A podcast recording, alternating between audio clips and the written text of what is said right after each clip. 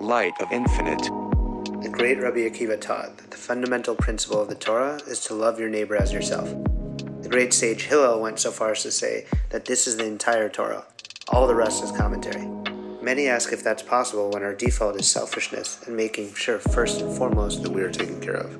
The Baal Shem Tov expounds on Rabbi Akiva's lesson that though we are aware of our many faults, we still look out for and love ourselves, and we need to do the same for those around us despite their faults.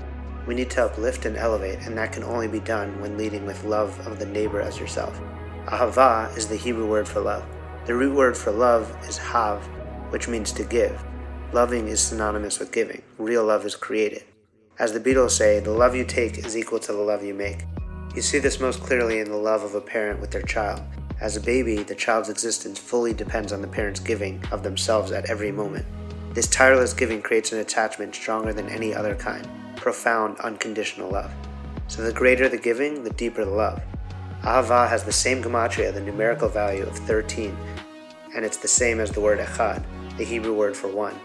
And so to reach oneness and love, we have to be in tune with each other and ourselves. And when we share our oneness and our love, that's 13 plus 13, which is 26. And as many of us know, 26 is the numerical value of Hashem's four letter name, the Tetragrammaton, the ultimate divine infinite light. When we read the famous verse, and you shall love the Lord your God, we are left asking, how can it be that we are commanded to feel a feeling? This is especially curious for people that tend to believe that love is a sensation that magically, spontaneously appears, while that is something entirely different than love. It may be because this way of thinking is so prevalent that Erich Fromm writes in The Art of Loving there is hardly any activity, any enterprise, which is started with such tremendous hopes and expectations, and yet which fails so regularly as love.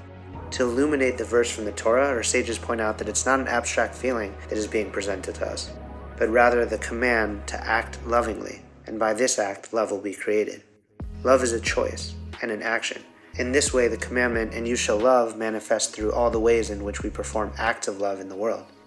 In his TED Talk, Rabbi Lord Jonathan Sacks suggests to his audience that they run a search and replace operation on their texts in their mind, substitute every instance of the word self with the word other, so instead of trying to do self help, you would do other help. Instead of looking after your self esteem, you would look after others' esteem. He went on to say that if you do that, you will begin to feel the power of one of the most moving sentences in all religious literature. Though I walk through the valley of the shadow of death, I fear no evil, for you are with me.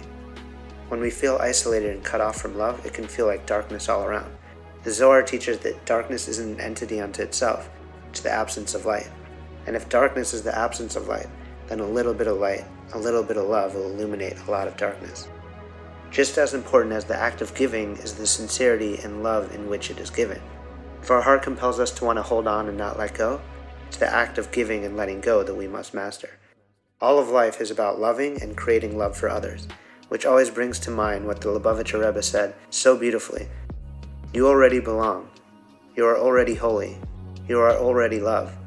Now you too must love, and by loving, help others feel that they also belong.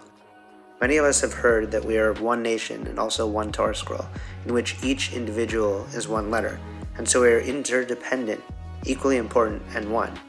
David Sacks, one of my favorite humans, a writer and producer of The Simpsons, and a frequent presenter at my Don't Block Your Blessings festival, explains that each letter and each of us is a musical note, and that our task is to live in harmony by being in tune and tuning each other.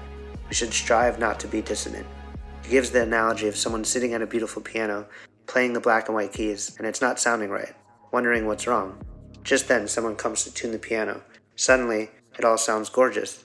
The piano is beautiful, and what was being played had the potential of beauty, but it needed to be in tune. And that's our mission. We need to uplift each other, judge each other favorably, and show love to one another. If you focus on others as you would yourself, then you will love yourself more, and by virtue of that, become love for others.